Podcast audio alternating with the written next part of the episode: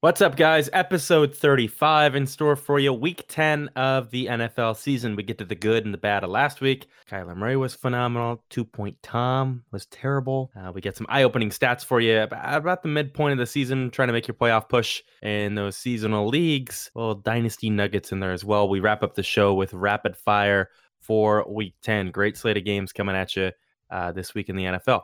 Go follow us on social media at Tutty Talk and uh, on Apple Podcasts, give us that five star review. Let's roll. This is Darren Waller, and you're listening to the Tutty Talk Podcast.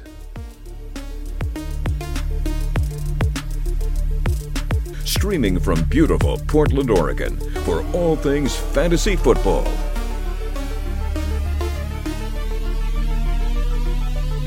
This is the Tutty Talk Podcast.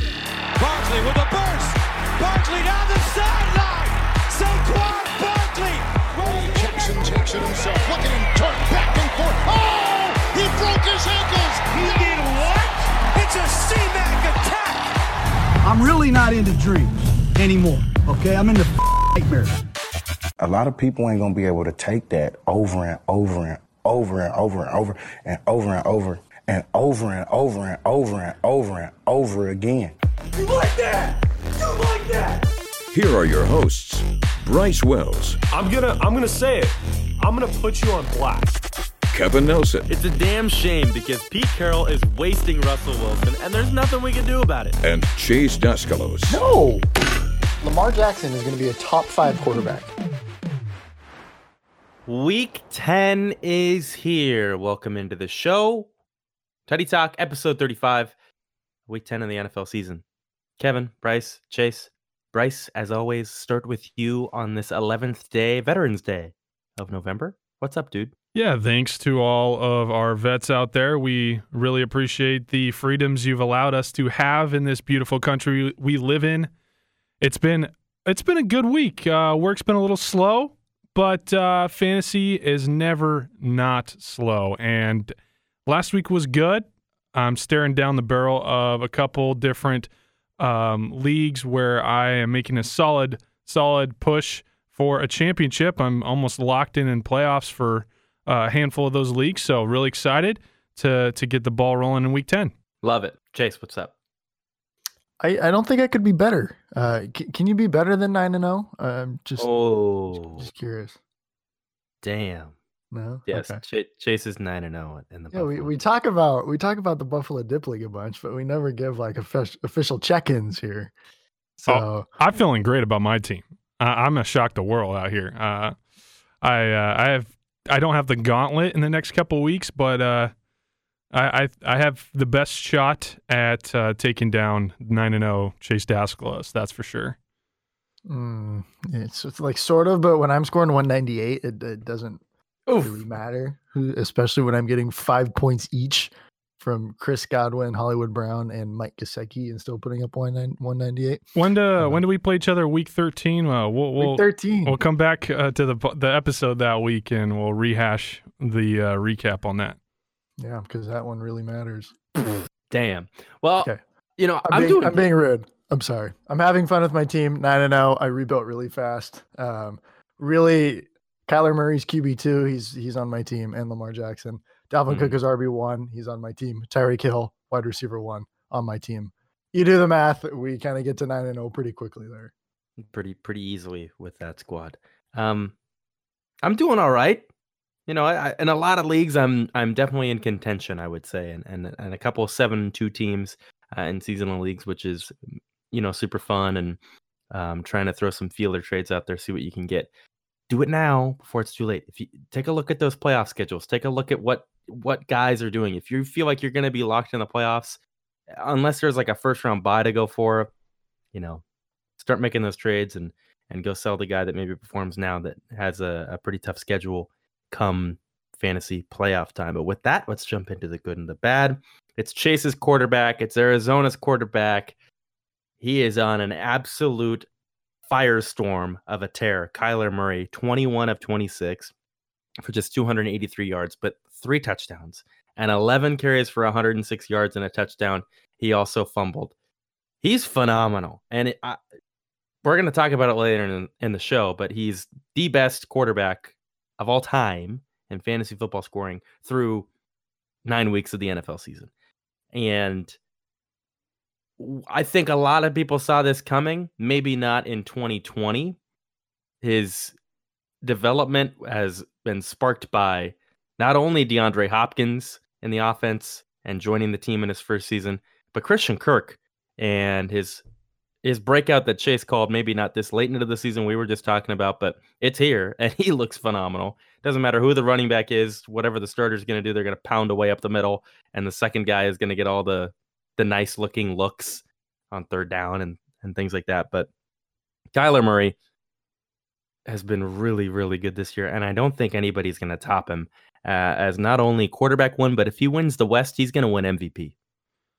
I don't really feel like, and I'm just going to preface this by saying Kyler Murray has been phenomenal, but I, I, I still, um, I think what's really helped Kyler out this year has has been his schedule, right? Like you take a look, uh, week one, San Francisco, then Washington, then Detroit, then Carolina, then the Jets, then Dallas and Seattle, then Miami's really been the only team to somewhat challenge him with a, a defense that can probably do something. And, and, it's not getting any harder for the rest of the year for him. Uh, I, I, guess if you're if you're looking at it, Week 13 uh, against the Rams is really the the only challenge that Kyler Murray is going to face.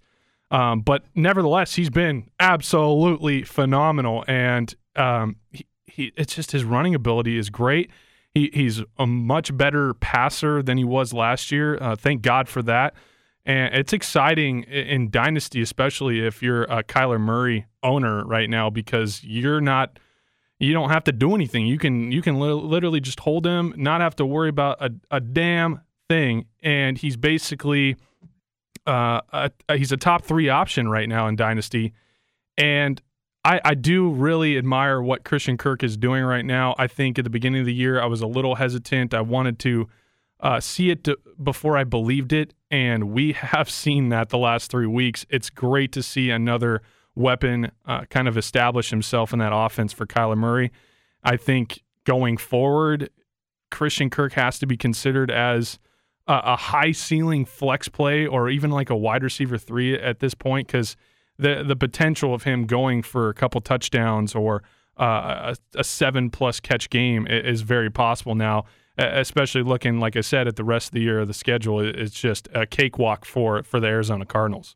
Yeah, I'm happy with Kirk. I actually missed quite a bit because I thought he would be playing in the slot, uh, and he's playing out wide. They still have giving slot snaps to Fitzgerald and Andy Isabella, uh, we joke about when he lines up in the slot, he's just hunched over like a little rocket, and right when the ball's just snapped, he runs a go route every single time. And I thought again, like that Christian Kirk was going to be operating more in the slot. That's not what that's not what's going on. But regardless, the last three weeks he's looked awesome. And uh, Kev, you mentioned most fantasy points by a quarterback through uh, the first eight games all time was Kyler Murray this year at number one, 240.5. Four points behind him is Russell Wilson this year, 236. And then just the names on this list you got Steve Young in 1998, 224 points. Tom Brady in 2007, 223. Patrick Mahomes, insane year, 2018, 222.9 fantasy points. Kyler Murray, uh, remember when the world was lit on fire by Patrick Mahomes. Kyler's outscored him by 18 points. Crazy. Uh, Aaron Rodgers in 2011, Peyton Manning in 2013. One thing I pointed out this morning when I saw the stat is it's nuts to me that really the only two rushers on this list are Kyler Murray and Russell Wilson. And I wouldn't even consider Russell Wilson is capable, but he's not getting 10, 15 carries a game like Lamar and like Kyler Murray are. So it was just wild to me to see Steve Young, Tom Brady, Patrick Mahomes uh, Aaron Rodgers, these pocket passers, put up numbers like that, that 222, because Kyler Murray has more than eight rushing touchdowns this year, I believe, which obviously the rushing touchdown for a quarterback is worth more than the passing touchdown. And that's what's really like vaulted him into this historic territory. But it's also something that we had called for with how bad Arizona was in the red zone last year um, with Zane Gonzalez kicking an incredible amount of field goals from inside like the 25 yard line. So it's this positive progression that's coming here. Uh, I think I mentioned even before we saw what he did against Miami that I have sort of fanboyishly moved Kyler Murray as into the dynasty quarterback one slot and QB one for the rest of the season. Yeah, I, I think you can easily you could put that in permanent marker on the on the rest of the season. Um, with how he's throwing the ball and, and the rushing upside, like you said, it, it's crazy. And it, nobody could tackle the guy. He doesn't get sacked. He he knows when to slide. All those good things, which uh, we haven't really seen from Lamar as much. And with Lamar pointing out today, teams know our plays before it's happening. There is so much deception and creativity in that Arizona offense, um, especially when the play breaks down for Kyler. And no shit, the defense is going to know. I mean, you you throw for 200 maybe yards a game. At, of course, teams are going to know. I mean, last, but last year they, they were unstoppable. He was still a better passer than he than he was this year. You know that that's that's what's the crazy thing. It's just it. it it's so frustrating being a, an owner of anybody in that Baltimore offense. We're getting off topic. Let's let's go. Let's go forward. On to the bad. It was Tom Brady on Sunday night, maybe the most highly anticipated game since they played each other in Week One. It was the Saints and the Bucks in Tampa, and two point Tom went 22 for 38 for 209 yards, not one, not two, but three interceptions. And Antonio Brown's first game as a Tampa Bay Buck, they just looked flat. They looked bad. Tom looked bad. Tom looked rattled. Tom couldn't find anybody. He was dinking and dunking it down the field. It, the Saints D was all over him. They were all over Mike Evans. This is just this is just bad game. And it happens. You know, nobody's perfect. I would fully expect any quarterback in the NFL to have a game like this. It's just weird to see it from Tom Brady uh, in prime time in a big game. The Saints are now the only team in NFL history to have swept Tom Brady in the same season, beating him twice in the same division, albeit he played in the NFC East for 20 years. I uh, I kind of called this game being a snooze fest, but I didn't expect it to go this way in the sense that Tom Brady was going to throw three interceptions and and 209 yards. It's just uh, a good for New Orleans. You know, it kind of felt like there was a little bit of time where they were out of the discussion for uh, competing in the NFC in the sense that the Bucks just looked like the better team, looked like the best team, and and, and that's clearly not the case and maybe maybe we're overreacting a little bit to this game, but at the same time, it's kind of it's kind of a big game. You know, like you said, they've lost to New Orleans twice now, and in both of those games, uh, Tom Brady's turned the ball over five times total times. Like that's that's something to key and keep an eye on, and and I think that gives New Orleans some momentum uh, for the rest of the season in that division. And looking at the rest of the schedule for the Bucks, Carolina that should be uh, interesting. Uh, Carolina has been playing, you know, playing opponents pretty well. The Rams, Kansas City, Minnesota, and Atlanta, and Detroit, and Atlanta again. I mean that that's where they're gonna they're gonna go four and zero oh those last four weeks. But um, I think I think New Orleans is gonna gonna make it tough for them, and I, I still think Tom Brady is an auto start for you if you have him for the rest of the season. Like I just said, the schedule uh, is a little tough here in the next couple weeks, and then it, it lightens up uh, for your fantasy playoffs. So uh, just just be a calm, patient. Uh, Tom Brady will bounce back. He's the goat. He he, he will uh, provide you with some points. Uh, this this is going to be his worst performance of the year by far. Are you are you trading for Tom now, Chase? I would. What I was gonna say is I don't have like much to say about Tom Brady because this is just a classic letdown spot, weird game. That's it. Like he's been phenomenal this year. They're still throwing the ball a bunch, and I, yeah, I, I would trade for Tom if somebody's low on him after this. Um, again, they just added Antonio Brown. That's going to take a little bit to mesh. He actually led the team in air yards, which is super interesting. And I, on paper, you look at this Tampa Bay team. Uh, you have Leonard Fournette and Ronald Jones in the backfield, Rob Gronkowski at tight end, and your three wide receivers are Mike Evans, Chris Godwin, and Antonio Brown. Like, absolutely stacked. How does a performance like this happen that we that we saw where he scored what two point something fantasy points? Kind of inexcusable, but again, shit shit happens in the NFL. Yep. Like mm-hmm. it's just just sort of a trap game, miss whatever. Yeah, go get go get Tom Brady. So that's what I was going to say fantasy wise. NFL wise, here we go again into the revolving door of we've been asking this question two or three times the last three weeks. Who's the best team in the NFC? Because now we get another wrench thrown in Yep. here where it was Tampa and then it wasn't Tampa. And then it was back to Tampa. And now Tampa gets waxed by New Orleans, who now just got Michael Thomas back. And now kind of New Orleans looks like the best team in the NFC. I don't know. What do you guys think? Well, it's not Seattle. I mean, I think we gotta we gotta include Green Bay in this conversation, right? I, as much as we aren't the biggest fans Oh, of Aaron sure. Rodgers, And Green Bay fell out of our of everyone's minds because they lost to Minnesota, who's terrible. Yeah, exactly, dude. What a yeah. I completely kind of blanked on that. Tom Brady's still the quarterback seven this this year. He's averaging twenty points a game. Uh there's nothing. It's just a down game. It's a down week for Tom Brady. They're playing a, a, a an efficient pass rushing team. It's gonna happen. Um, just just keep playing them. Here's the salty part, though. Happened on Sunday night, and the game on Monday night was Jets Pats. Mhm. Not many people had anybody playing in those games in that game on Monday. So you had Tom Brady likely needing to score you anywhere from five to 20 plus points. And he's been good for what? Average, you just said 20 point something? Twen- QB7 on the year? Yep, yep. Okay. And then he scores you two. Like a lot of people in in two quarterback leagues, especially, they're wanting to trade some give me something else. Especially if you that lost you the week. If you're a team that can go get Tom Brady and you don't have a solid number two quarterback, why wouldn't you make that move? Yeah, Tom Brady got score outscored by the best football player uh, in the NFL, Taysom Hill, Oh, the quarterback. He almost got outscored by the second best player in the NFL, Barkevious Mingo. Barkevious Mingo. Wow. Had a, had a rush for 10 yards. Almost. Almost got you, Tom. Watch out for Bark Mingo. Bark for Bark for Mingo. Okay. Uh on to the running backs. We have Christian McCaffrey as the good running back of the week because we can't use him next week. Why? Because he's out. 18 carries for 69 yards. Nice. 10 receptions for 82 yards and a score. And he's gone.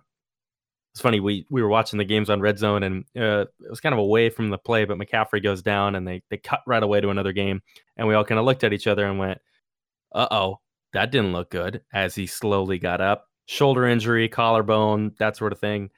He's gonna miss this week, maybe more, kind of week to week. And as tough as Christian McCaffrey is, coming back from a high ankle sprain and looked phenomenal in this game.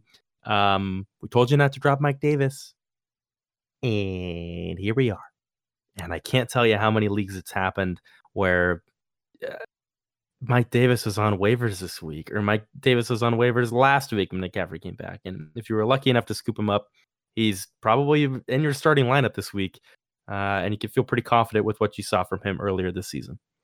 I don't have a whole lot to say about McCaffrey other than he is seeking out a second opinion on his shoulder, which is never a good sign. Usually, when obviously when you're seeking out a second opinion, it's because you didn't like the first one. So it's probably, uh, you know, his year's probably done. And yeah, if you have Mike Davis, you're feeling pretty good right now because yeah, that's your third RB who's who, who can perform as a one or two and I was telling people to trade him, and now you're kind of looking at a gold mine in Mike Davis, and that Panthers team is is putting the ball in a lot of different hands, but Mike Davis seems like the most reliable option, to be honest, in that offense to to play in fantasy. Am I wrong? Mm, with McCaffrey out, no, probably highest floor, right? Has to be. I mean, DJ Moore's been uh, kind of overshadowed by uh, Robert Yeah, yeah, Robbie yeah. Anderson, Curtis Samuel's in the mix now. Uh, it's just it's it's kind of getting tougher for the pass catchers, and, and Mike Davis has has an easy floor, uh, completely safe option. At least it is in my mind. Yeah, you have like borderline goose egg risk from like DJ Moore now. It's wild. Curtis Samuel looks better than him. Yeah, uh, Curtis Samuel is finally getting used uh, in, in a way that he probably should have been used all season. It's taken him some uh, some weeks to get there, but now he's taking carries and, and doing pretty well with those carries. He had nine catches last week for over 100 yards, so that's uh, you know target distribution makes it kind of tough for guys like DJ Moore and Robbie Anderson who uh, especially Robbie Anderson, who was in the top 10 for a bit. And I'm starting to think that that's going to dip with Curtis Samuel getting involved. You're kind of hoping for three catches, 90 ish yards, and a touchdown for DJ Moore, which is sad. Yeah. Sad. And he's done that this year. He did against Atlanta. Uh, all right. On to the bad running back of the week. It was James Conner. Nine carries, 22 yards, two receptions, negative two yards. Bad. I don't have much to say about James Conner. They were down in this game the entire time, which was shocking and, a fun game to watch, keep track of. All the afternoon games were great, but at Dallas, they weren't in any way, shape, or form trying to run the ball. This is pretty easy to see in his uh, on the box score, and it was quite the opposite of what you thought going into it. They were going to get a big lead, they were going to score some touchdowns early, and they were going to hammer away with James Conner and company. So the ESPN projections fucked you, didn't they? Well, nobody could have predicted this. So I like to point the finger at Matthew Berry and those guys sometimes, but you know this this is just how the game script goes sometimes. And James Conner uh, got the short end of the stick uh, at Dallas. It has to be game script related. James Conner's been one of the most consistent running backs, surprisingly, in 2020. Uh, just in the matter of getting you fantasy points uh, over double digits uh, every week for the most part. Um, we, I, we're going to rehash this in our DFS episode on Saturday, but I almost picked James Conner as my play of the week. Thank God I didn't. Um, it just kind of seemed like this was a smash opportunity for him. You know, you knew he was going to get the carries, but you had no idea that Dallas was going to be able to make this game interesting offensively. And that just kind of swayed in a direction that doesn't favor James Conner. He had the lowest snap share since week one in that game and, and I'm I'm just saying this is an outlier game in my opinion. I think this was we can we can apply this completely to the game script being the main issue for the James Conner production in week 9. Yeah, he just again, the process was was was there, right? Like nobody would expect Dallas to be leading this game and for Dallas to blow the game, which I'm pissed about because I just wanted them to win, right? Everyone was everyone was rooting for Dallas right there and they freaking blew it. That sucked. But yeah, process was good. Uh, I kind of missed, in a sense, on my flag plant as well. Mine was Chase Edmonds. Um, again, process was there. Uh, touches were there. I said that I thought he might play 100% of the snaps. I think he played like 97%, and he got like 25 plus carries. And you can't ask for anything more than that. Um, at 6,800 on, on DraftKings is what he was. So I'm not, and I'm not like bummed about what he did. He it's weird because he looked like Kenyan Drake. They were just plunging Chase Edmonds into the middle and not using him how I thought they should use him, uh, like he's Chase Edmonds and a good pass catcher. He had two receptions for 18 yards or something like that. Like, come on, like you gotta. We know that throwing to running backs is really advantageous, especially throwing to Chase Edmonds, and they didn't do it, and they just just buried it in his chest he averaged like two something yards per carry.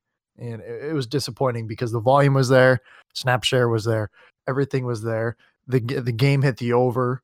Uh, Arizona scored 28 points, but two of them were to the God, I don't even know the tight end that made that crazy catch, someone Daniels or something like that, and then Darrell Daniels, yeah, Darrell Daniels and Maxx Williams, yeah, were, were, two of the touchdowns, and then Kyler gets a rushing touchdown, and Christian Kirk catches a bomb and you just kind of expect that in a team that scores 28 points that a, a, running back with 25 plus touches playing almost 100% of the snaps would find his way into the end zone. It's just how it works sometimes you get in the end zone.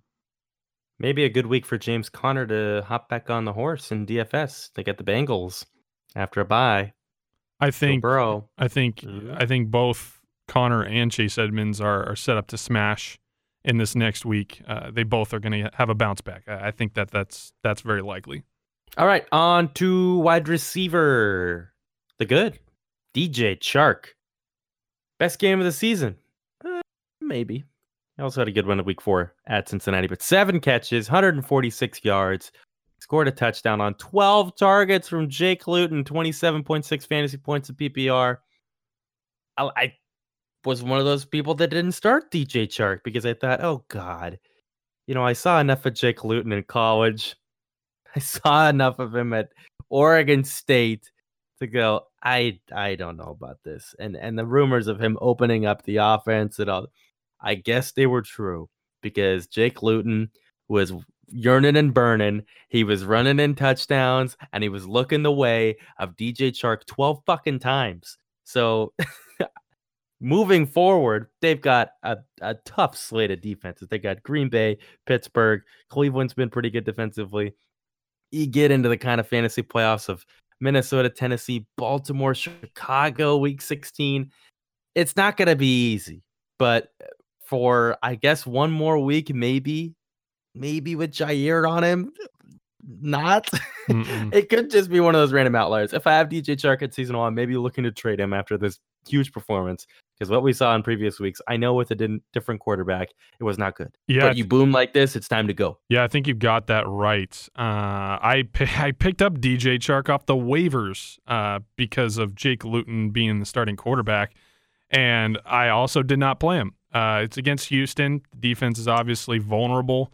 We know that, but it is going to be tough to want to play DJ Chark going forward. Like you said, excuse me, like you said, Green Bay, Pittsburgh, then Cleveland, and then it gets easier with Minnesota, and then Tennessee, Baltimore, Chicago. Uh, so yeah, trade him now. This is the this is the last second opportunity to do so. I think you know recency bias plays in people's minds. This is this is that time to try to move DJ Chark, and I think he's actually a guy that you will you you you will get a deal done because of this last week and, and the fact that we know what he did last year and what he's capable of, and I think if you are unable to trade DJ Chark or move off of him, you're just banking on Luton give, giving him the volume like he did against Houston. And I think it I think that's going to happen, but I think it's also going to be uh, obviously a lot tougher with the defenses he's playing in the in the upcoming weeks. I'm not so gung ho on trading him because uh, how terrible Jacksonville is. Right, they're going to be playing from behind in, in, all those games, so I would bank on volume there. The matchups are tough, right? Jaire Alexander next week, probably Kyle Fuller that week against Chicago, Marlon Humphrey mixed in there against Baltimore. So like tough matchups. Uh, three weeks ago, I tweeted DJ Chark the last two weeks, 21 targets for eight receptions and 71 yards. Yeah. Like Minshew, we talked about Minshew's numbers, how they weren't like that bad on the surface, but he was just missing Chark every single time. I felt like 21 targets, eight receptions, 71 yards. So the the targets was were still there for Chark and then you insert Jake Luton, who's Jake Luton is Jake Luton, right? So this tweet I also included a GIF of Trevor Lawrence putting on a helmet, assuming okay, we we're either getting Trevor Lawrence or Justin Fields in Jacksonville. But behold, we have Jake Luton, who hmm. is a capable downfield thrower, which we saw on his first completion in his NFL career was an absolute laser beam to Chark running up the left side, who ran with it for a touchdown, like 75 yards or something. It was it was awesome. But yeah, I mean the target share is the same. It, he was just Luton was actually able to connect with Chark, and it's exciting, exciting because everyone had super high hopes for Chark this year, and he's been quite the disappointment with how bad Gardner Minshew has been trying to throw him the ball. Speaking of bad, bad wide receiver of the week in a smash spot at Buffalo, Tyler Lockett. Ooh, not good. Just four catches for 40 yards on seven targets, eight points in PPR. Um, just back to back four catch weeks for him after he went God mode at Arizona for 15, 200 yards, three touchdowns, 53 fantasy points, one of the best games of all time. What the hell? I, the the consistent thing in the Seattle offense is DK Metcalf, almost 100 yards in every game this season. Uh, the inconsistent thing is knowing when Russ is going to check down essentially and, and look to Lockett. Lockett's got more crossing routes. DK's got more downfield routes. And Seattle, with the defense the way it is, playing from behind, playing down, um, no faith in the defense whatsoever to hold a lead if they would ever have one. It's been a while. Um, I think that the go-to target on the offense obviously is DK, and, and playing as a secondary receiver is Lockett. It's not a who's going to be it this week or that. I think at DFS, you confidently could pick DK Metcalf every week because you never know when he's going to go for more than 100 yards on those catches or more touchdowns than what he already gets. But DK is the red zone target. He's the deep threat target. He's the third down target. And Lockett previously had all those roles in the past, last year even, with DK on the field. But DK Metcalf's ascension to not only the top receiver on this team, but arguably in a lot of people's minds, the top receiver in the league with connected to Russell Wilson, makes Lockett second tier. And he, he's not that consistent guy you can count on anymore. I'm not saying bench him because he does have that pop ability, but holy shit, Buffalo was an absolute smash for him. And they played from behind, and he had four catches in the game just not something that you you like to see. Obviously, if you're a, a owner, sure you could try trading for him, but I don't think that there's any consistency in this uh, buy for Tyler Lockett right now in seasonal or even dynasty leagues. Like it is the DK show. Grab your popcorn, sit down, and watch 14 work. Uh, Tyler Lockett is not that guy anymore. Tyreek Hill was once considered the big boom bust receiver in the NFL, and now that man has been delegated to Tyler Lockett. You just wish that Tyler Lockett's touchdowns could be evenly distributed over the past, uh, I guess, eight weeks that he's played, uh, because six of his seven touchdowns came in two weeks, and that's ultimately what's killing him week to week. Is you know the fact that he isn't finding the red zone, and when he does, he's doing it multiple times. It's just you want to see some more consistency there. That's pretty hard to project, um, especially with how with how DK has been playing and plays in the red zone, how big he is in the red zone. So it sucks, I'm sure, as a Tyler Lockett owner because you've looked at his production and it doesn't really feel like you've done a whole lot with him. But when he go, does go off, you're you're easily winning your weeks, right? And that's that's the most frustrating part, you know, is you're going to play Tyler Lockett every single week you just need some of that touchdown um, point scoring to be spread out a little bit more, and, that's really the the main issue with Lockett uh, in fantasy. And he only has three games over 70 yards, which is that's insane when you look at this what DK's doing and Russ is doing. Three games over 70 yards. Um, the last five weeks, his fantasy points is is wild too. 5.9, 8.4, 53, which was that game against Arizona, 20 targets, 15 receptions, 200 yards, and three touchdowns. Uh, so 5.9, 8.4, 53, and then 7.3 and 8. So he doesn't have double digits since week three against Dallas, which was that three touchdown game that Bryce was talking about as well. 37 points, wide receiver one. Obviously, week seven against Arizona, he was wide receiver one there. And then these last two weeks, he's been wide receiver 62 and 54. So you might think like who's taking away from from Lockett in the end zone other than DK, other than a tight end. He likes to throw to Greg Olsen. Sometimes we saw that early in the year, not so much as of late. But it's David Moore. And David Moore caught the bomb uh, against Buffalo. He caught one in the back of the end zone against San Francisco. 13.6 points against San Francisco and 17.1 against Buffalo. Four catches, in last week's game, three against Arizona, three against San Francisco.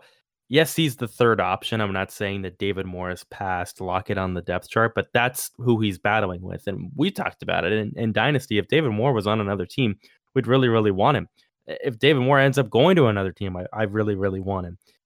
He's he's crafty. He's always open. Maybe that's because he's getting you know third tier coverage that third corner, that nickel corner, that linebacker, whoever. It's not a premier guy, but David Moore has been a really nice surprise for the Seattle offense. Um, bummer for Tyler Lockett. Yeah, you look at what David Moore's done. I mean, there's a lot more consistency when it comes to fantasy points. I mean, you've got four weeks in double digits he got a touchdown almost every other game at this point. He's got four on the year. Uh, you're you're not playing David Moore, but if it's DFS, I think it's time to consider David Moore as a free Yeah. square wide receiver to throw in because right now, I mean, they're the odds of him catching a touchdown are, are I mean, he's done it in half the games he's played in. So there's that always that opportunity in DFS for a guy like David Moore. But uh, in seasonal, it, it is hard to play a guy like him, and he's almost for sure on your waivers. So if if there's ever a uh, if if there's ever a, uh, an injury to Tyler Lockett or DK, David Moore, I mean, holy shit, like that's that's a guy you you want to either have stashed or a guy you're automatically playing upon injury. I think we got to add uh, David Moore to our, our player pool of giga gigabrain plays. Uh, Yeah. cheap options on DraftKings at wide receiver because we hit on all three of them last week. All three almost scored double digits at like three thousand dollars. Was Jakeem Grant, uh, Darnell Mooney, and Demarcus Robinson. So sprinkle in a little David Moore there. Yep. Yeah, I'm trying. I'm trying to think of all the wide receiver threes, or or at least notable ones that come to mind. And for whatever reason, I don't know why this is what it is, but Cole Beasley popped into my mind. Um, Curtis Samuel pops into my mind. Antonio Guys like that. Antonio Brown now. I guess, yeah. Antonio Brown, yeah, but I don't know. Da- David Moore's just another one of those guys that could easily put in there at the top of your wide receiver three lists on the depth chart. One of the most unattractive guys that I'd sprinkle in here too that I actually might look at if they're in a juicy matchup is Willie Snead. Willie Snead. We talked about Willie him. Snead We talked about him on Saturday a little bit. Yeah, when he's getting targets, like he's good. And he gets a lot of easy looks too. And it and it all happens on one drive though. It's the Willie Snead Yes. drive, and Yeah. Lamar just peppers the shit out of them, and they march down the field and kick a field goal because they can't score. Three catches for like 30 or 40 yards in that drive too. It's You're just hoping they finish it with a touchdown, and they never can. yeah. Uh, all right, on to tight ends. Spent enough talking about David Moore and Tyler Lockett's scrub ass this season. Um, Irv Smith Jr. Two catches, 10 yards, two touchdowns. Bada bing, bada boom. No Kyle Rudolph. I mean, he had a couple catches over the middle, I think, but no Kyle Rudolph in the end zone. Chase, you called his second touchdown before the play happened. You said, no, play action because you had Dalvin and uh, they were just hammering away with Dalvin as as they should every week. And our, our player of the week back to back weeks was Dalvin. But you called it right before they go with like a kind of naked look for for Kirk, and he dumps it off into the flat to a wide open Irv Smith Jr. Look, super young. Or I'm talking dynasty here. You're probably yeah a seasonal pickup easily in there with Ebron and those guys that can score touchdowns. But from a dynasty look at at Irv Smith Jr he's just good. He looks really good. He is super athletic for a tight end. Um, before the season started, Chase, you were saying he's just a big wide receiver. He's a big wide receiver. They have him line up at tight end. Um, yeah, I, I like Irv Smith Jr. a lot in Dynasty. Uh, looking forward to see what he can do in this uh, Minnesota offense, and um, they've got him in at the goal line, and that's that's really what you're looking for in a tight end. I'm just gonna pass this one off to Chase because I know this is his guy. So so go for it. Yeah, like I I, I want to be excited, but it's, it's actually such a shallow play playing him in DFS and it- just like in normal fantasy. Uh, the last two weeks, uh, week eight against Green Bay, Kirk Cousin threw 14 times, 14, Nice. and then last week he threw 20. So, like this Irv Smith production was solely off of two t- two receptions, two targets, two receptions, two touchdowns, and you get your fantasy points there. So like the play is super thin. Um, I didn't play him in season long. I played Mike Gesicki. I played him in DFS because of that price at two thousand nine hundred dollars, where you just punt tight end in a cash lineup and and pay up elsewhere. And I mean, that's literally what you're hoping for right there. So he's not a guy that I'm like trading for, not seeking him out for for seasonal. Watch I'll watch his price again on DFS, but it's just such a thin play there with how Dalvin Cook is playing. If Minnesota's going to throw it 17 times a game, you, you don't you don't want to play any of that. You don't want to play any what I'll that. say, what I'll say is that the tight end environment as a whole, uh, what what's better? It's, yeah, I know there are guys that have scored more fantasy points this season than Irv Smith Jr. But outside of Travis Kelce, George Kittle is done. DJ Hagen Hagendas has been great, and we've talked about him a lot on the show. Darren Waller's been great, and we've talked about him a lot on the show. And a friend of the show, he does the intro for the show. But after that, like I feel like Irv Smith Jr. has just as good a chance, despite the volume in this offense, as any of those other guys that are scoring touchdowns and the Jimmy Grahams and even Jonnu Smith, who's been disappointing this season. Like, I'm not saying I would start him over that, but I think he's in the same category as those guys this season. I mean, the tight end landscape has gotten worse. It seems like over the past couple years, you sprinkle in Darren Waller as as the breakout tight end, and and then it's like one breakout a year. It seems like for for for tight end, with this year being T.J. Haagen-Dazs, um, and Irv Smith could be that guy next year. We'll just have to see. To the bad tight end, Hunter Henry, four catches on seven targets and 33 yards from Justin Herbert. Uh, this is not the Hunter Henry we knew and love.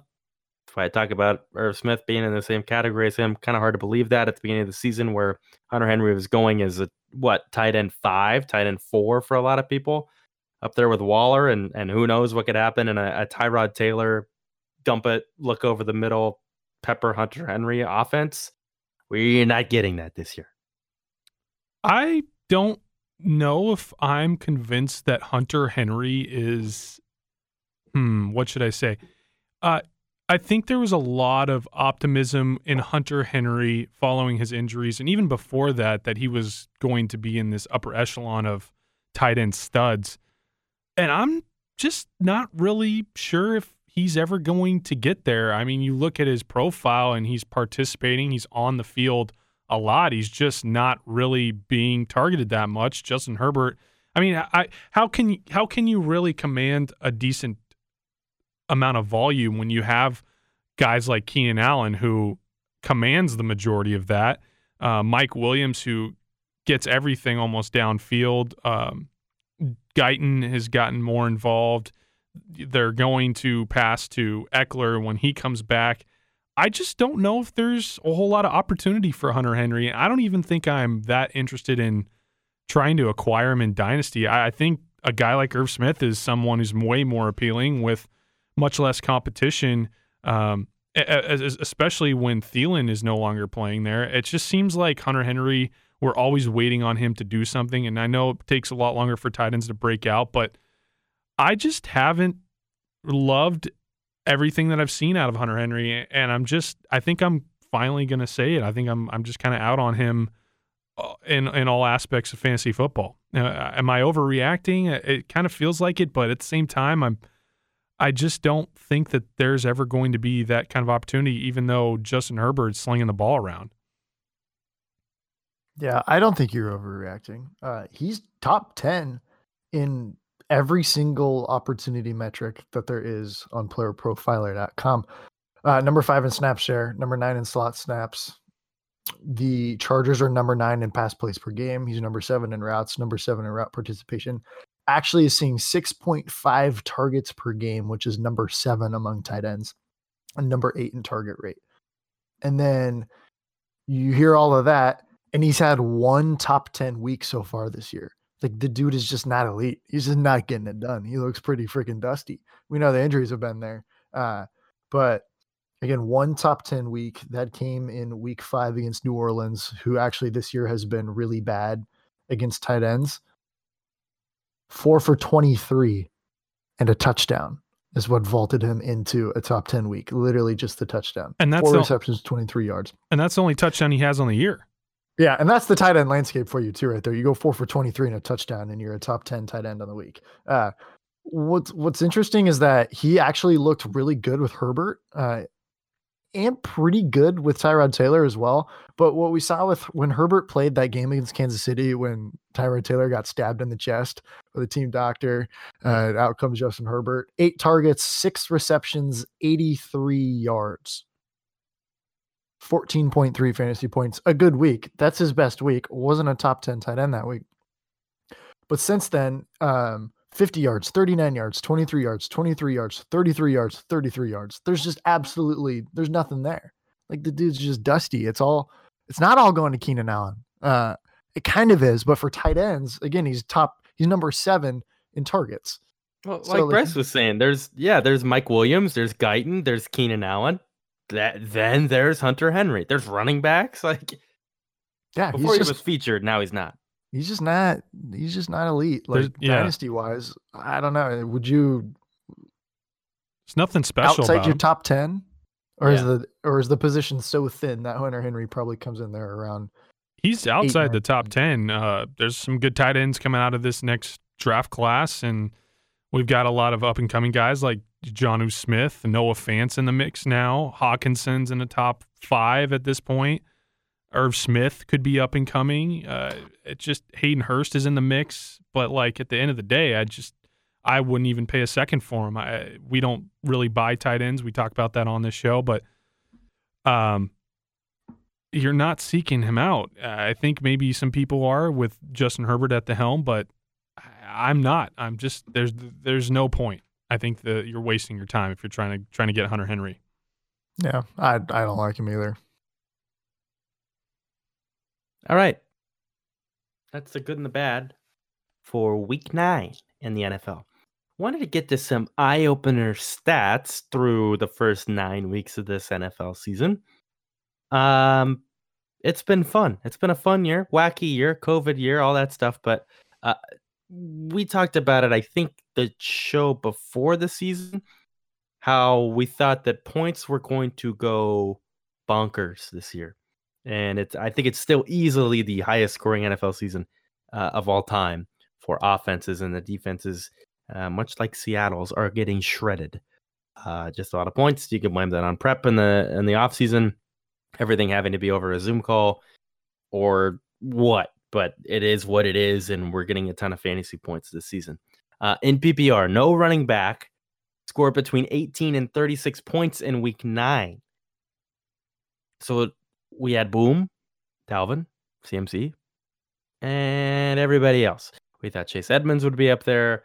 Um, Miles Sanders was out. Joe Mixon was out. Um, Alvin Kamara had a dud. Alvin kind of. Kamara had a dud game script. Yep. James Conner had a dud game script.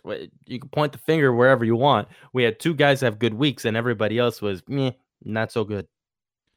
Yeah, I think it has a lot to do with the injuries, right? You know, no, no Miles Sanders, no Joe Mixon, no Austin Ekeler. There's guys like that who, and Nick Chubb, you know, they're just not playing right now, and and you're not going to see as many points. I think the league kind of already and has been transitioning to a more pass-heavy offense. I think the numbers obviously support that. Analytics analytics are kind of in, integrated now in most teams' offenses, and and I think that this if your running backs aren't catching passes, that you're you're just losing out on fantasy points. I think this is a sign that of what to come, but I think it's also just an outlier week for running back scoring. Yeah, really, really weird week. And then you have that. I mean, 36 points. That's kind of a high ceiling there Yeah. with, with with Dalvin. So Get 200 not like- yards. Mhm. arbitrary number all the way up at the top there, but you're not going to see a running back do that that every week. Um, somebody tell me about DJ Moore here. What the, what the hell's going on? DJ Moore's weekly finishes, PPR, over the last five games are this 19, 23, 6, 50, and 70th. Hello? I traded for DJ Moore in a seasonal league thinking that, you know, after a slow start, he'd really pick it up and, and start to really mesh with with Teddy. The Robbie Anderson start would fade, and certainly Curtis Samuel would not be involved in the offense the way he was. All that without Christian McCaffrey the backup running back took over. And then once the backup running back wasn't being used as much, we're talking about Mike Davis, Curtis Samuel becomes this gadget guy on steroids that catches everything over the middle. He runs it in from the goal line. He get uh, carries left and right. It's like a Percy Harvin without the head case and attitude, I guess. But DJ Moore is the forgotten part of this offense now, where last year, what? Dynasty wide receiver six? Dynasty wide receiver five for some people? He was up there. And- I saw him at one. yeah. hmm At one point, he was. And you and look- now, now where is he? Now, what are we talking about? This has been just a, a shitty, shitty year for him. Chris- Inconsistent. Chris Godwin was number one at the end of last year, and he's all the way down to like nine, um, maybe outside the top ten. I can't remember, but he's he's down the list. Like it, it shifts quickly, and one bad season can do that. I, I think maybe the where the process could have been wrong was expecting DJ Moore to com- command all this volume with a brand new head coach, and maybe we should have thought that the head coach was going to take this offense in, into a direction that didn't primarily focus on DJ Moore and that it spread it spread the ball around. Like maybe that's how Matt Rhule was planning on running this offense the whole time. I don't want to play anybody right now. I think you avoid the whole wide receiver corps. I think Mike Davis is legitimately the only play you can play on the Panthers. I'm playing Robbie Anderson. I'm playing Robbie Anderson. Dude's been solid. I think clearly he's the guy to own in that wide receiver corps, and that I, I would still play him. Uh, would you guys agree? Out of their receivers, it's got to be Robbie Anderson. I can hear Yes. the pain in your voice, but yes, yes, I can. I would say Robbie Anderson's the guy. Uh, in half point PPR this season, Travis Kelce's currently wide receiver. Yes, wide receiver four, behind only his teammate Tyreek Hill, uh, DK the Greek god Metcalf, and Davante Adams. What? He was a first round pick in a lot of leagues, and we say, don't do it. Don't take Travis Kelce. If you took him, you, that means you probably didn't take guys like Christian McCaffrey, obviously, Saquon Barkley, Ezekiel Elliott, who's been a bust this season. Um, Dalvin Cook's been great. Alvin Kamara's been great. But uh, where we've really told you to hammer down on running back, make sure you get that first guy. Make sure you have one of the first top one, two, three, four, five, six picks so you can get a running back. Nick Chubb, another guy, out. Ekeler, out. Mixon and, and Miles, they've missed time. They're going to come back this year. But Travis Kelce was not a bad pick at the beginning of the year, especially because he's the only one. He's really the last man standing at his position, other than Darren Waller, that's one of those higher draft picks. And, and Travis Kelce in the first round, early second, looks to be like a pretty great thing to build your team around. It's insane. He's the only difference maker tight end beside, you know, George Kittle's in that mix, obviously. But even then, you know, Kelce is still the top tier and he's 31. He isn't going anywhere for a few years. I think you do have to consider him as a, an early ish second round pick. I know it's wild to say that, but when he does this year in and year out, like at a certain point, we just kind of have to put our tight end biases aside and go, this guy is a guaranteed production every year. Um, and he's outplaying the majority of wide receivers. And he's playing with Patrick Mahomes. I think that needs to carry a little more weight when we're um, trying to figure out how to draft teams going forward. Yeah, he's the only difference maker uh, in this this dynasty league that we're in, where I'm nine and zero. I start Mike Gesicki or David Njoku or Smith over. So I was really looking for okay, is there a tight end out there uh, that I would that, that I would trade for to like make a championship push here? And there's a couple options outside of Travis Kelce, uh, but Travis Kelce is the one difference maker that actually gives you an edge at the position. You got Darren Waller there too, but there in our league, Darren Waller's on a contender. I'm not going to pay for Darren Waller. That's not an option. George Kittle's out for the year, I believe, most likely, unless he's the maniac that he is and comes back and plays. And then outside of that, it's like, do I really want to trade for one of these guys when four for 23 and a touchdown gets you a top 10 week anyway? So, no, like, I'm just going to keep playing Mike Gesicki, Irv Smith, get lucky, two touchdowns. Who knows? But if you don't have Travis Kelce, it's like a toss up every single week of who's going to do what. Not only that, eh, you're talking dynasty. You're you're gonna have these guys next year, the year after, but seasonal too. Like unless you're trading for Travis Kelce, what's the point in trading for a tight end right now? I have I have TJ Hockenson. I've lucked out with how great he has been this season, but all year I was going, there's a hole on my team and it's tight end. Apparently not, because he's tight end three on the season, and I never would have thought TJ Hockenson would be there, but I don't think there's any point in trading for a tight end if it's not named Travis Kelce. Moving on. Jerry Jeudy's role in Drew Lock's five starts uh, this season, 8.4 targets per game, would be 14th best among wide receivers. 35% share of air yards would be 13th best. And I would say he should have more targets because he's open on every fucking play. I I mean, we know I love Jerry Jeudy. Um, I love CD Lamb too. This whole class is just awesome. You know, I, I'm so happy that we have this new wave of wide receiver coming in because there's so many fucking good ones. And I think you could easily make an argument that Jerry Jeudy's the best out of this class. I, I truly believe that. Um, CD Lamb's just in a better offense, and and that's going to help help him produce. And, and Justin Jefferson is in a in an offense where he's going to be the number one.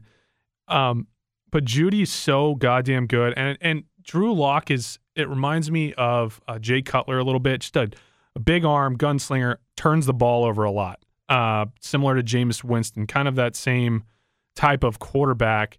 They're going to be throwing this ball around. Guys like KJ Hamler is doing pretty well. Uh, when Sutton comes back, it's going to mix things up a bit. But, you know, I just think there are going to be some weeks uh, that Drew Lock has where he's he's going to be throwing for over you know 250 300 yards and, and there's going to be enough to go around for everybody. It's probably not going to be this year. We've seen the team. It's in shambles a lot of injuries. Sure. Going forward though if we're talking dynasty i, I love jerry jeudy. I, I, want jerry jeudy on my team. I think he has the ability to be the number one in denver. I've been saying that for a long time. Um, when i say long time i guess not even a year but you know what i mean. Uh, it's impressive. This team this offense isn't you know mind blowing by any means, but we do have to take into account it was against Atlanta, so there's there's some there's some discrepancies there. But at the end of the day, he did what he was supposed to do. This guy's a stud, certified stud. Yeah, Jeudy, Lamb, Jefferson, Reagor. I love Henry Ruggs, man. Great, great draft pick, Raiders. Good job.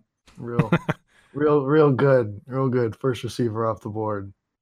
Dude's goose egging left and right. Oof. And is rough.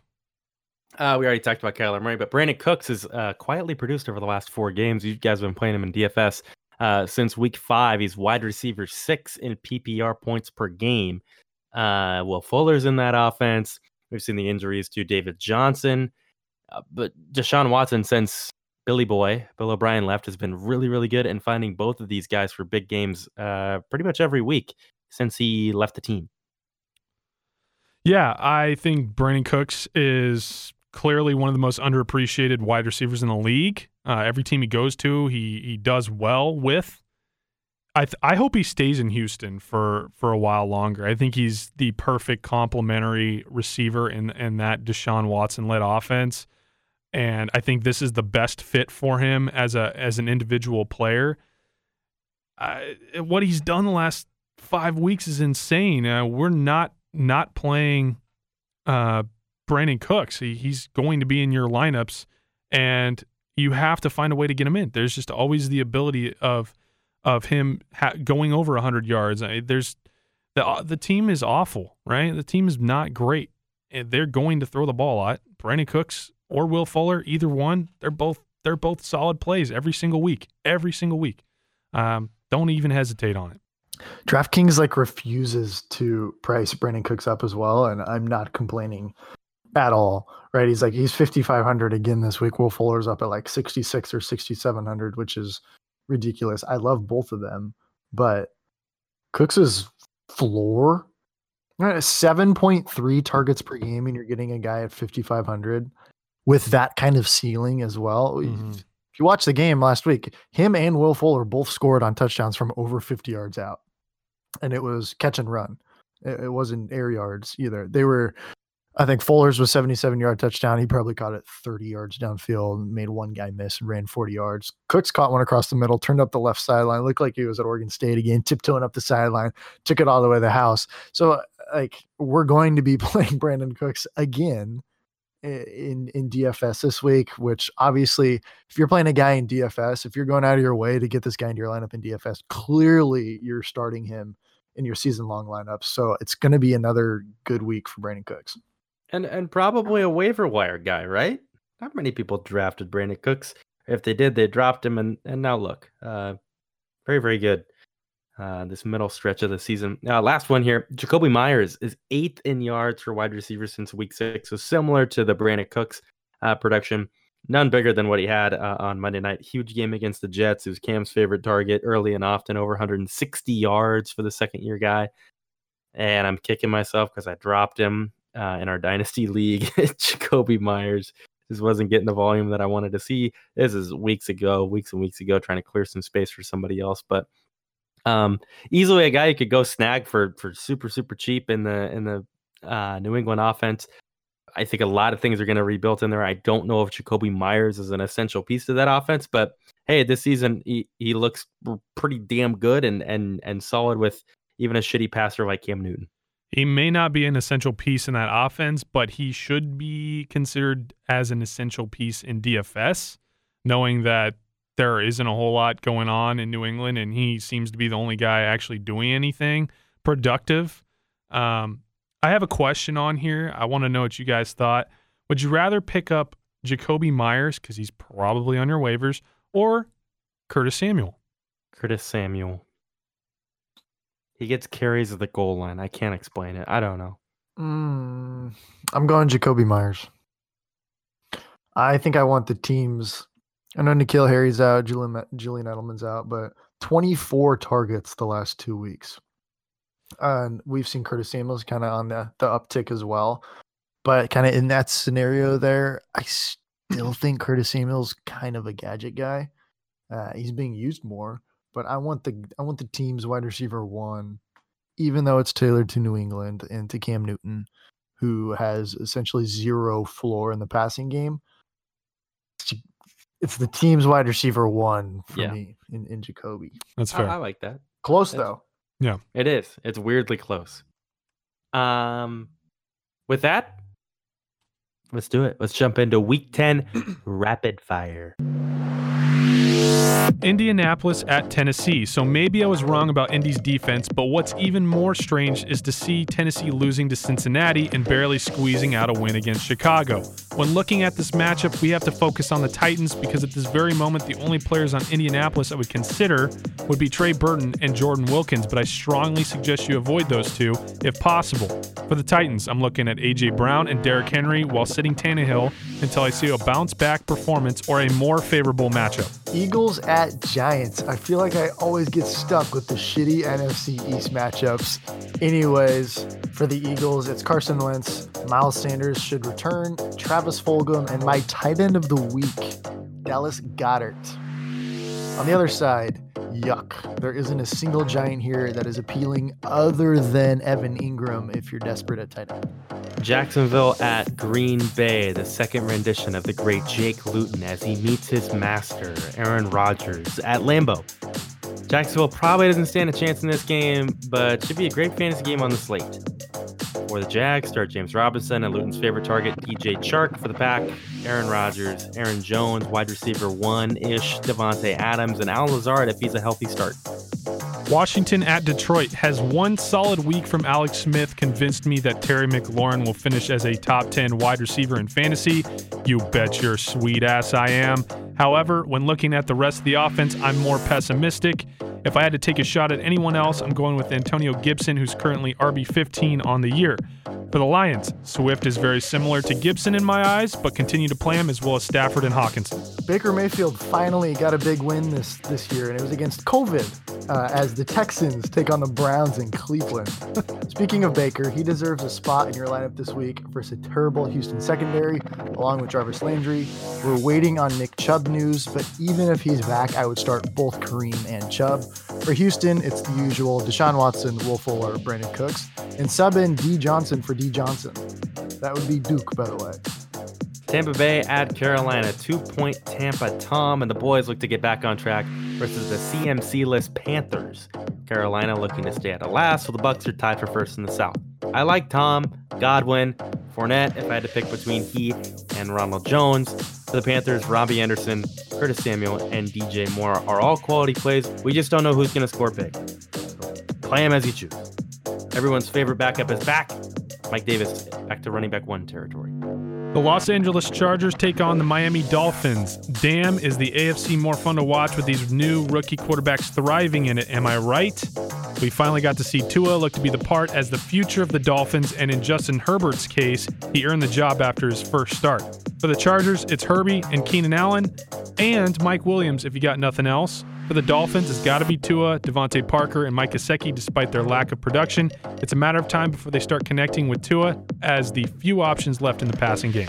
Broncos at Raiders. Bryce versus Chase. Raider Nation, baby, for the ponies. I like the spot again for Drew Lock after putting up points last week versus Atlanta. Jerry Jeudy coming off his career high week, and Noah Fant are set up to shred. Melvin Gordon and Philip Lindsay remain a headache for fantasy, although I do like Lindsay quite a bit more. It's always been simple for the Raiders Carr, Jacobs, and Waller. I do think Ruggs will pop off by the end of the season, but he poses a bigger threat of a goose egg. Buffalo at Arizona. Josh Allen, fresh off of 4 billion yards in a career day, meets Kyler in Arizona for arguably the game of the week in the NFL. I like Josh Allen, Stefon Diggs, John Brown for the Bills. For the Cardinals, MVP pace Kyler Murray, DeAndre Hopkins, Chase Edmonds, and new must start Christian Kirk are all in my lineups this week. San Francisco at New Orleans. Boy, is this a scary game for Nick Mullens to jump into after watching the Saints molly-whopping Tom Brady last week. With recency bias in play, do you really feel comfortable playing anyone in the San Francisco offense? Maybe Jerick McKinnon and maybe Brandon Aiyuk, but they feel extremely risky despite their guaranteed volume. For New Orleans, I'm playing Brees with confidence, Alvin Kamara without a second thought, and Michael Thomas never sees my bench as long as he's on the field. The Seahawks fly south to SoFi Stadium in an NFC battle with the Rams. Simple for the Seahawks, and I'm rolling with the big three as usual Russ, DK, and Lockett. Avoid the messy Seattle backfield unless Chris Carson is back and a go on Sunday. We still don't know about him. Jared Goff gets the juicy matchup of the week, and with Darrell Henderson questionable, it is all systems go for Cooper Kupp, Robert Woods, and flex play DFS viable Josh Reynolds. Cincinnati at Pittsburgh. Welcome back off the bye, Joey B. You only have to face the toughest defense in the NFL on the road. Not going to be a fun one for Burrow and the Bengals in PA. For Cincy, I'll start Burrow. I know a lot of teams uh, have to deal with byes with Matt Ryan, Patrick Mahomes out this week. I'm also starting Tyler Boyd. T. Higgins are in at wide receiver, and Joe Mixon if he plays. The Steelers, I'm starting James Conner after a bad week. If I had to pick one of the wide receivers, I'll take Juju and his resurgence. But play them all, and Ebron is a fine replacement this week if you're missing a guy like Kelce. Baltimore at New England. Lamar owners sit tight, you're going to be fine. Benching him is never an option, but as for the rest of the offense, it's something to at least consider. Hollywood, Mark Andrews, J.K. Dobbins, and Gus Edwards have all, for the most part, been duds in 2020. But for this week, Andrews is the only playable option outside of Lamar. For the Pats, it's a hard pass on everyone knowing Baltimore's defense isn't favorable in fantasy. Monday night, are you ready for some Dalvin? The Vikings shoot on down to Chicago to face the Bears on Monday Night Football. Fantasy's RB1 gets a tough matchup here versus the Chicago defense, but that is obviously not going to stop us from playing Dalvin Cook. No Kirk Cousins here uh, because he stinks but I'd still play Thielen and Jefferson versus the Clampy Chicago secondary because of their upside. With David Montgomery in concussion protocol, I like for the Bears to rely heavily on the pass game. That is a bonus versus the shitty Minnesota defense. That means Nick Foles is streamable, and I love Allen Robinson and Darnell Mooney. Teams on a bye Atlanta, Dallas, KC, and the Jets. Week 10, rapid fire. Should be a good one. Uh, a lot of good games on the slate this week. Um, the afternoon games last week. Oh my God! Speaking of afternoon games, what we got? Six of them this week. First time Six, ever. yeah. Five in the morning, six in the afternoon. Holy Awesome. mother nuggets! I love it. And and the Masters on Sunday as well. So Oh. as we've got six afternoon games going on, we get the back nine of the Masters. Who we uh, who we rooting for in the Masters this year? Who do we got? Are we always rooting for Tiger immediately, right? And then yes, the af- defending champ. I know I, that's what I'm saying. With saying. that new That's what uh, I'm saying. Yeah. with that new DraftKings em- Yeah. embroidery on his Oh, hat. I, am I'm Oh. looking at Bryson. Bryson, baby. Oh, Bryce, dude. Okay, he he's clearly clearly smarter than everybody else, right? IQ level 1000 for Bryson Sh- DeChambeau. Now, can he follow up his last win with the biggest of the wins? Is that where you're putting your money on if you had to bet on one of these golfers starting on Thursday? He's the favorite, so I mean he's got the best odds. Uh there's some interesting long shots where you can throw five bucks out uh, on like Oregon scoreboard. We might have to do. I don't know. Shit, it starts tomorrow. Starts What- tomorrow. What are the Yeah. odds Morikawa shocks the world? I can tell you what the odds are. I just have to look it up real quick. that's all right. That's all right. I, I just like the kid. He's young. He seems like he's a stud. Um, I don't know. I feel like golf's in a good place right now. I feel like there's a lot of really interesting guys uh, that are recognizable at this point. Where th- there's a number of players that could that could win this thing. Um, and if you're not a, a big golfer follow it, I think this is a good time to get into it. Like it, it seems like it's shifting a little bit. I, I don't know. It, it, could just be me. I haven't followed golf too closely in my life up until the last couple years, and I'm starting to I'm starting to really get into it. It's pretty fun time. So here's my take. Not a better there's there's obviously hasn't been a better year for a long shot guy to win the Masters this year because there's no fans. Yeah. We know that the what the environment that Augusta creates and the pressure, and yes, these guys are professional golfers, but they're also human. You get these long shot guys who there, there's always going to be a rando or two um, towards the top of the leaderboard after round one, round two, round three, and then when you drive down Magnolia Lane Sunday at the Masters and you shit your pants and and and, and end up losing, there's no crowds like it's still yes it is the masters but i don't think there's there's not a better chance than we'll see thursday through sunday for one of these long shot guys to to win. The awesome thing is on Oregon scoreboard, these guys are like plus 20,000. So that means you could throw 5 bucks down and win $1,005. So I'm looking at like Adam Hadwin, Dylan Frittelli, Ben An. like those are kind of three random guys that I like that I will probably throw out a couple bucks on these long shot guys and just see how they do, make it a little more fun. Are they going to win? I mean, uh, they're plus 20,000 for a reason. Um, but like Bryson DeChambeau is the favorite. He's at plus 700. That's that's how golf works, right? When we're betting on football lines, these the favorites are minus 100. Uh, it's just so hard to win a golf tournament. Clearly, there's so many more contestants, so many more people that the favorite Bryson plus 700. You got Dustin Johnson, Jon Rahm, Rory McIlroy, and Justin Thomas are the top five. Damn, can't wait. What a sports weekend! And we're not going to have LSU Alabama. Not that oh. uh, that game matters as much anymore. I mean, don't act like you're upset about it. LSU's been fucking horrible. I know. It's a cool game to, to think about. Yeah. Last year was would have been a great game to, to have on the calendar for this weekend, but it's not just them though. It seems like a lot of games that were somewhat anticipated are kind of kind of backing out. Not backing out. There's COVID going on. It's not backing out. That's that's the wrong thing to say. But it sucks because this is this is a big weekend, like you said. It's exciting. I want, we want I mean, games. it just would have been a much bigger deal if both teams were ranked and and, yeah. and to their normal prestige be in the top five. That's what have made it like. I remember when the calendars and the schedules all got released that this was the weekend in sports to where um, everybody was going to be pretty excited with the Masters and um, college football's biggest games, and of course this NFL slate that we have this week. But that's it. That's all we got. Week 10 should be a good one. Um, stay tuned for the show on Saturday, the DFS deep dive and, and Saturday sweat with the boys. Gonna get you all caught up on the bets for Sunday. And just just it's gonna be a shitty weather week here in Oregon. Don't know where you're listening from, but uh, Sunday is gonna be a, a nice day spent on the couch watching golf, watching football, and hopefully some good fantasy days for everybody. We'll talk tutties with you next week.